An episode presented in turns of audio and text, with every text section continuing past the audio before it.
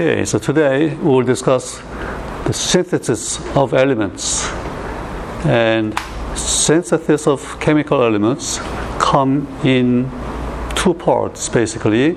First part is called the Big Bang nucleosynthesis, meaning making of light elements, the nucleus of light elements of hydrogen and helium in the Big Bang universe and the second part is the stellar, stellar nucleosynthesis, meaning synthesis of heavier elements like carbon, nitrogen, oxygen, iron, even uranium in stars. Okay, that's why it's stellar.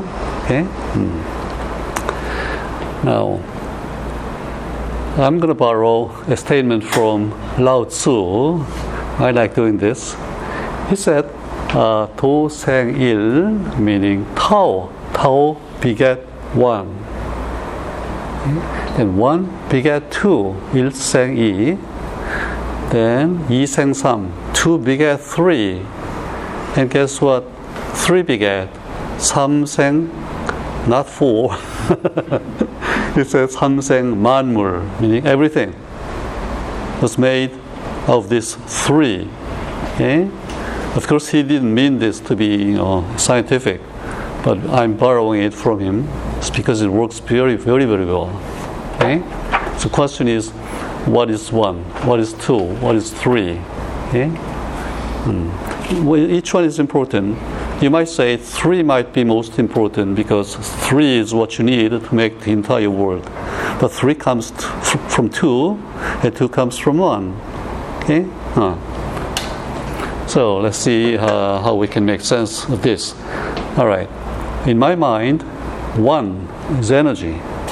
So you can say that Tao, the Tao, by the way, what was Tao? It's Tao. So you can understand that as what? Uh, well, cosmic principle. Yeah? Something very fundamental. Something that's even before the world. Okay? Even before anything existed, this Tao, some principle or cosmic mind seem to be there to create one. See? Okay. Now, one, I think, is energy because energy is conserved throughout the history of the universe. Energy doesn't change. Total amount of energy doesn't change, but it it turns into different stuff. Okay. So energy one turns into two. So the big next big question is, what's two?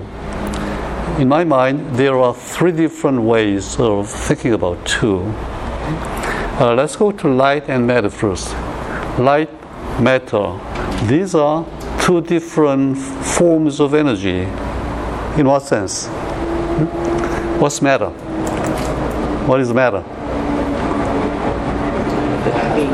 Yeah, matter is anything, anything that has mass in it. Okay, like your body, atoms, neutron. Okay? Hmm. okay. What is light? Has the uh, has the energy but has no matter. No mass, right? So energy has energy. Um, I'm sorry, light has energy but no mass. So obviously these are two, two fundamentally different two, two categories of energy. Do you agree? Okay. Now, what's the formula you, you use to express energy of matter. M, mc squared, right? M mass can be converted into energy. Is light the same as electromagnetic radiation? Hmm? Is, is the light the same? Does it mean the same thing as electromagnetic radiation? Uh, what did you say about before radiation? What what? Elec- Oh, electromagnetic. Yes, yes, yes. Electromagnetic radiation. That's the nature of light. Yeah. Uh, of course, in the earlier times, light meant visible light, because at that time we didn't know any ultraviolet, infrared, X-ray, stuff like that, right? Later, uh, those are all you know included. So by light, as you said, we mean, electromagnetic magnetic radiation. Now, for light, energy is expressed as what? E equals H H times nu. Nu. Hmm. H is what? Planck's constant. Nu is the frequency. Okay? So all electromagnetic radiation has frequency. Okay? So the higher the frequency, the more greater the energy. Okay? So these are two fundamentally different forms of energy. Okay? Of course, nowadays we know of a third entirely different form of energy, which is not included here. Anybody know what that is? Some energy that takes up about 70% of the entire energy of the universe, dark energy. dark energy. Very mysterious. Mysterious. Okay. Now, since it's dark, it's not light. Okay? It's not light. Something that we cannot observe. And uh, energy without energy, not dark matter, meaning that it's not matter either. It does not have mass. So clearly, it's not matter, it's not light either, right? Okay. But know, let, us put it aside for a while. Okay. now, uh, so in the earlier universe, the very early universe, pure energy was converted into light and matter and light turned into matter, matter turned into light. It's an interconversion. Okay? Mm. Now let's concentrate on matter because we are chemistry is basically about you know matter. Okay? Now the matter, all matter you can divide into two parts, so-called matter, ordinary matter, and antimatter. Okay? That's another way of looking at two. So energy turned into matter and antimatter. Okay? Hmm. Uh, you know one example of uh, antimatter? Can you, can you name an example of a particle of antimatter? Positron, positron. See? Positron is antimatter of what matter particle? 그죠? You know that? Electron. So when you have electron, you have anti-electron, which is positron. Okay? Hmm. Now what's the major difference between particle and antiparticle? Every is every feature is every feature is same except the um, electric Charge. Charge. Oh, good. so electron, positron, they are the same in what? For example, in mass. Exactly the same in mass. Same in another property called spin. Spin, but the charge is different. Okay. So the positron has what? Negative or positive charge? Positive charge, right? Because electron carries negative charge. The magnitude of the charge is the same except for the sign. Okay? All right, good. Now, uh, between matter and antimatter, uh, which do you think is more relevant in chemistry or in science in general? Matter, because we are matter. okay? And it's hard to find antimatter actually nowadays, even though we can make antimatter in the laboratory. So let, us concentrate on matter, and the matter you can divide into two parts again. Okay, quarks and leptons. Quarks and leptons, and you'll see uh, different kinds of quarks and leptons in the next slide. But I'm telling you that quarks, leptons, these are two classes of matter particles. Okay. Hmm. Now, importance of quarks and leptons is that they are used to make the three fundamental particles that make up atoms and molecules, and eventually your body, right? Which are the proton, neutron, and electron. Hmm. Now, electron is one of the leptons. There are six leptons electron is one of them. Okay? Now proton, neutron, they are not they are not quarks, but they are made of quarks. The quarks are used to make protons and neutrons. Okay? So which which would you say is more elementary, proton or electron? Electron, right? Electron is you know a lepton. A proton is not elementary. It's made of more elementary particle called quarks. Okay. Hmm. Now, once you have proton, neutron, electron, the three key particles, you can have anything you want. Think of anything that you that you want, that you like. You know, what do you like? You like pizza? Oh, yeah. pizza. You can have pizza if you have proton, neutron, electron. Carrie, what's your favorite animal? Uh, giraffe? Huh? Giraffe? Oh, you can have giraffe if you, if you have electron, proton, neutron. Okay? All right, good. So in that sense, uh, one Tao Tao made one, then one made two, two made three, and three can make the entire world. Okay, make sense? Okay, makes sense. Okay, let's go one step deeper. Okay, talk about quarks. Again, using a poem. Hmm. Now, Lao Tzu said that Tao beget one, one beget two, two beget three, and three beget the world. So far, I couldn't make these rhyme. okay. Now, one has to be what? Energy, energy, because it's the only conserved quantity throughout the universes. Can you think of a word that rhymes with energy, quantity throughout the universes? No, no, no. It's conserved. I mean, it, the total amount doesn't change. Okay, 13.8 billion years ago, so much energy was given. Given by whom? Don't ask me.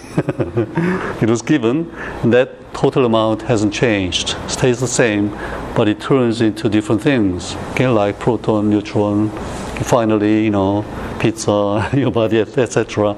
So 13.8 billion years history. See? History. Oh, Okay, make sense? Good. All right. Now, electron is an example of matter. Okay. The positron is an example of Antimatter. antimatter. Good. Good. Somebody may not get it. You don't get it. you don't get it. What with you is the matter? What's the matter with you? you never heard of this? Now, this has to rhyme with get it, it. It's a big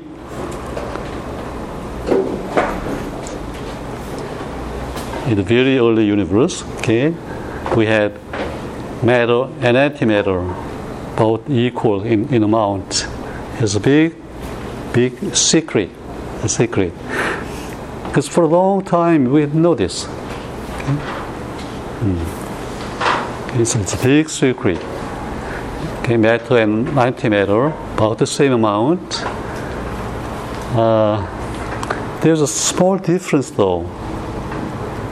Uh, anybody know, heard of this difference? What dif- how much difference there was? So one part in about a billion, one part in a billion. Now, which do you think was more? Not much, one part in a billion. Okay, matter or antimatter? Matter. Matter. Why do you think so? Um, that's because this world is the world of matter. Oh, the present world is the world of matter. Good. Okay. So you can imagine that. Okay. Uh, let's say there were a billion anti-electrons. Okay. Then how many electrons were there at, at, at the time in the early universe? A billion plus one, right? That's the situation. Billion plus one electron, and only billion, only billion anti-electron. So difference is one part in a billion, right? Get to get to get it? It's a small difference. Hmm. Now, matter and antimatter, when they meet, when they collide, what do you think will happen? Discharge, because they are opposite in charge. So discharge. But something has to happen to the energy. Can the energy disappear? No, energy is conserved. So the energy turns into what? Guess what? Light. That's right. That's right. Photon. Photon. So guess how many photons were there per matter particle? So it's a billion antimatter, billion plus one matter. Okay, so billion antimatter and billion matter they will cancel out. So billion photons, one electron or matter. Okay, so the early universe was you know dominated by light, photon. Maybe that's why the Bible says, "Let there be light," and there was light. Okay. All right, good. So move on. Hmm. So, anyways, now it's. So, does it sound like a big secret? Yes, matter and antimatter created in about the about equal amounts. Okay, good. Now we, we are matter, matter universe. Now, how did we discover this? In 1897, Thomson Thomson discovered electron. Okay? Now, this is the first discovery of a truly fundamental particle, the electron. Do you agree with that? Can you think of any earlier discovery of a really fundamental particle? There was, but they they, they, they didn't have um, scientific evidence like What what what element? What what particle? Um, Before Thomson, Democritus's atom. atom. But that atom, Democritus atom, was that fundamental? No, No, it turned out to be made of electron and the nucleus. So I'm, I'm talking about a truly fundamental particle that was discovered. So this is the first time. Electron. Okay? Good. Now, in 1919, Rutherford discovered, guess what? Nucleus. Uh, Rutherford's discovery of nucleus is probably his biggest discovery, but that's not in 1919. so, discovery of what particle do you think we'll discuss after electron? Proton. This is proton. So this is about 20 years after the discovery of the electron. Okay, proton. Hmm. And why do you think that the discovery of the electron came first?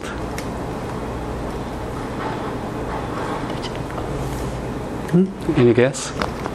The electron shell is the most outer part of an atom. So electron is on the outside, so it can be easily, you know, removed from the atom. Okay, that's how you know Thomson discovered that. Okay, good. so uh, proton came next. then, in 1932, Chadwick discovered. Guess what? Hmm? Guess what particle Chadwick discovered? Well, the only remaining one out of the three is neutron. Okay, neutron. Now, why did the co- discovery of neutron came even after the proton? The proton and neutron, they are both in the nucleus, right? Okay. Why did it come later?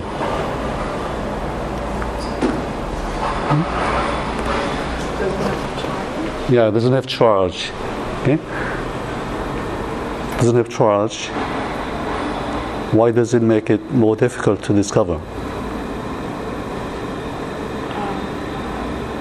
Doesn't respond to The electric field. Good, good, yeah. Well, actually, Thomson's discovery of the electron came because he, he, you know, was able to remove the electron from the met- met- metal using high voltage. Okay, right? Of proton again can be, you know, bent in certain direction, in the, to the, toward the negative char- uh, direction, electrode, but neutron doesn't carry charge, so it's, it's hard to discover. So it came last. Now finally, who discovered what particle? Which particle was discovered next, to you think? Now we, we already have electron, proton, neutron. Okay, so the next one has to be probably is an antiparticle, antimatter. So guess what's the first antiparticle discovered?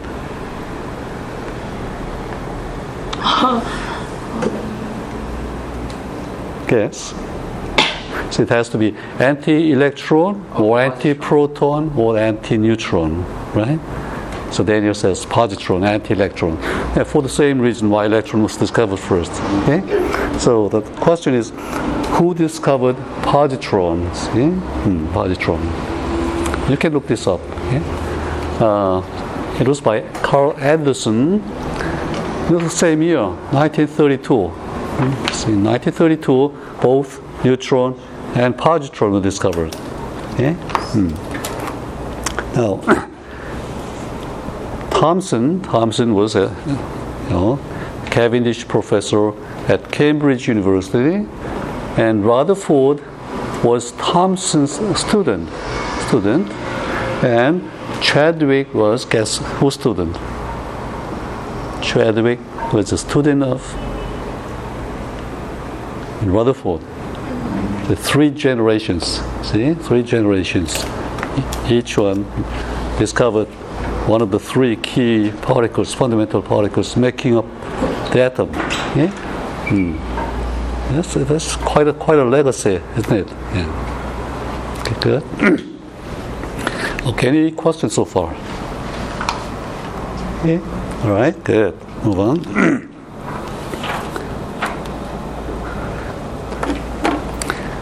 talk about Rutherford. Rutherford came from New Zealand. Good, good guess. Did you know that already, or was it a guess? I saw the England. New England. Yeah, but there's New England. You're right, New Zealand. To work at Cavendish in England. Okay, Cavendish lab is in, Cambridge University in England. Okay.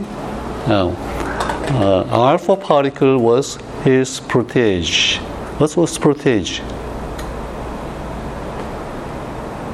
It's like a favorite toy, right? Or favorite child.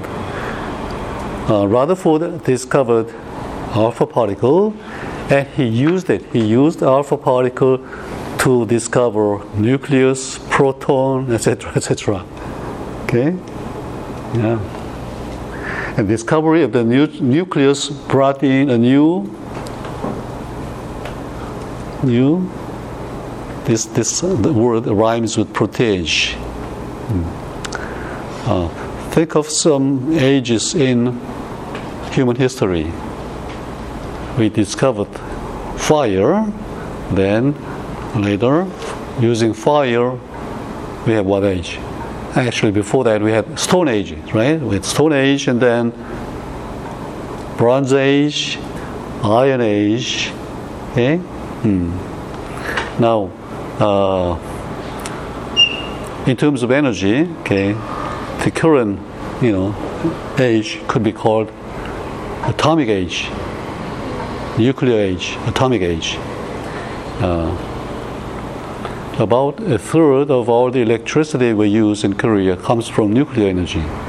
In France, it's more than about two thirds. Okay, it varies uh, one country from another, but Rutherford's discovery of the nucleus released this nuclear energy.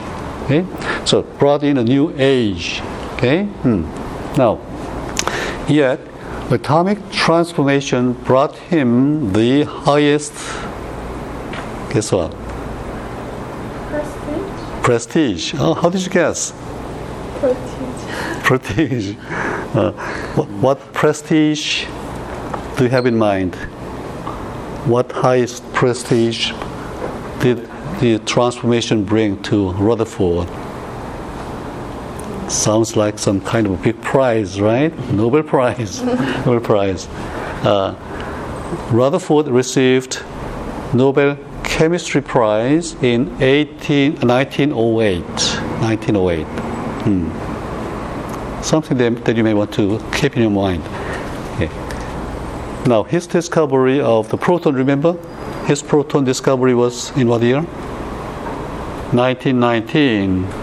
So he already had Nobel Prize behind him when he discovered the proton. Now, discovery of the nucleus, nucleus was 1911. See? So he made a more important or bigger discoveries after the Nobel Prize. It's a very interesting case. Okay? Hmm. Now let's pause for a moment and think about which was a bigger discovery, more important discovery, discovery of the nucleus or the proton. it's hard to say, right? Hmm. Pick one and give me your reason.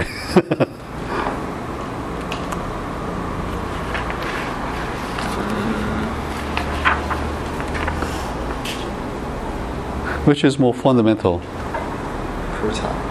Uh, in a sense, proton is more fundamental because all of the nuclei are made up of the protons and neutrons. Okay? Uh, but in another sense, which is more general or generic? Nucleuses, right? Okay, there are, how many different kinds of uh, nuclei are there in the universe? How many different nuclei can you think of? A million? Million? No. No. A dozen?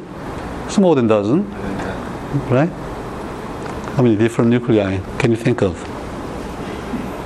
Hmm? I'm not asking you to count. I'm not asking you to memorize the names. Hmm, Ten? Hmm? Right. Number of elements on the table, which is roughly on the order of 100, right? 100. Hmm. Okay. So in that sense, uh, nucleus could be more fundamental. Hmm. Okay. The, the interesting is, nucleus was first discovered. Then, okay, Rutherford showed that ah, there is a fundamental particle called proton in the nucleus. Okay, that's how it took place. Now, uh, so New, New Zealand. Oh, by the way, let me add one story. Uh, why did he come from New Zealand? Because his parents moved from England to New Zealand, and they did farming. Okay? Uh, as, a, as a student, uh, Rutherford excelled. Very, he was very good, like you guys. But uh, he had to help the family do the farming. Okay? Um, he, he, was very good in mathematics and physics, chemistry, etc. And at the time, the best place to study physics was Cambridge in England. So he wanted to go to Cambridge, uh, to Cambridge, but living in New Zealand, he, did, he couldn't afford that. And when he was about to graduate from high school, England had a big uh, world event, uh, had a scholarship using the money out of that it's the word exhibition, kind of an exhibition, and they decided to offer one, only one scholarship to a foreign student. Okay? So Rutherford applied for that. And he was selected, but he was not the first person. He was the second choice. So he almost gave up. Oh, that's too bad. Maybe I should try some other time. And one day he was in the farm, and picking potatoes. He got a letter. Well, from England. He opened it, and the letter said, okay, the top choice, the student who was the top choice, decided to go to medical school, not to do physics. So the letter asked Rather Rutherford Ernest, "Are you still interested in coming?" Guess what he said? Of course, he did want to go. Hmm. So the famous, you know, wording that he said is, "This is the last potato I'm going to pick." so he threw up the potato he was picking, and he said, shouted, "This is the last potato I'm going to pick." then he went to England to study. Guess how hard he studied? and he became a student of Thomson, discoverer of the electron. See? Mm. All right. Now, this next poem is about the discovery of the nucleus.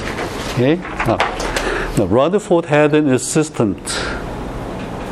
His name was Marsden. Marsden? No. He was an undergraduate student, a senior in, in college, and he needed uh, to write a brief thesis for graduation. So he was looking for a project. now, Marsden was quite, this has to rhyme with assistant. Uh, persistent. Persistent. Doing what? Working with foil. What? This word rhymes with Marsden. Golden. Good. Good. Good. How did you know? Foil gold. Yeah, he, yeah his, his experiment is known for as gold foil experiment. See, discovery of the nucleus. It's called gold gold foil experiment. Okay, but I changed this around so golden can rhyme with Marsden. Okay, foil golden. So he had a very thin foil of gold. It's gold foil. Okay, and he knew because he was the discoverer of the alpha particle that alpha particle has has certain you know penetration. Eh? Mm. So he knew what how he can stop the alpha particle, and he knew that if the foil is very thin, you know most of the particles will pass straight through. He knew that. Mm. And he was curious whether whether the alpha particle could, you know, uh, be, be turned around a little bit eh? instead of going straight through, because he, he had some indication that that might happen. But he, he also knew that, you know, 100 times out of 100 it goes straight through. So he need an assistant who is persistent so that the student can sit there all day and watch and see if any particle comes back. and that's what he did. Okay? Hmm. So gold foil was bombarded by alpha particle. Alpha particle, remember, was Rutherford's proteage. Okay? okay. Like shell against the tissue, uh, it's hitting hitting gold foil with alpha particle is like hitting tissue what? With a shell shell. Tissue.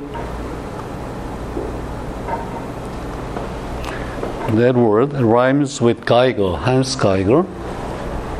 Paper tissue paper. Okay? and it came back the alpha particle came back like a particle rhymes with particle it's, it's something totally unexpected Miracle? miracle, miracle. and there's a witness. Marsden was doing this experiment. There's a witness. His name was Hans Geiger. And Geiger was Rutherford's uh, associate. Okay, it's like postdoc. He, he came from Germany with his doctorate. He was postdoc. So Rutherford gave this assignment to Marsden, and at the time he asked Hans Geiger to keep his eyes on Marsden. Okay? So go check him, see how he's doing. And one day, Hans Geiger ran up, came to Rutherford and said, Hey, sir, this is really unbelievable. Marsden says that, okay, this alpha particle comes right back once out of about 8,000 times. So that means as Marsden sat there and watched this 8,000 times to find only one coming back. and this one coming back was like a miracle. Hmm? So Rutherford at the time said, it was it's truly unbelievable. It's like, you know, you fire a shell, 15 inch shell, yeah, into a tissue paper, and the shell comes back and hits you. You fire, and it comes back and hits you. You almost got killed. okay, that's the, this is how nucleus was discovered. Hmm. Okay, thus, it became clear after the, this discovery, it became clear that subatomic particles occupy how many regions? What are subatomic particles? Hmm? Name some subatomic particles that we already discussed. Hmm? What are some of the? By the way, what what's subatomic? It's something within the atom, right? Okay, smaller than atom. Hmm. What are some of the subatomic particles? Uh, quark. Okay, uh, quark came later. This is before quark discovery of the quark. Six. Light. And 어, 파, no, light is not a particle. See, remember? 삼생만물, three beget everything. What are the three particles? Proton, neutron, electron. Okay, these are all subatomic particles. Okay? Do you agree? Yeah. Okay, now, what regions do they occupy? Are they equal in terms of the region they occupy? Can, can you divide the volume of an atom, for example? Okay, for, for example, oxygen atom. hmm, Can you divide it into different parts and say, ah, this particle occupies this space, this particle occupies this space? Can you divide the space within an atom into two, three, four regions and assign these particles, proton, neutron, to those you know, parts.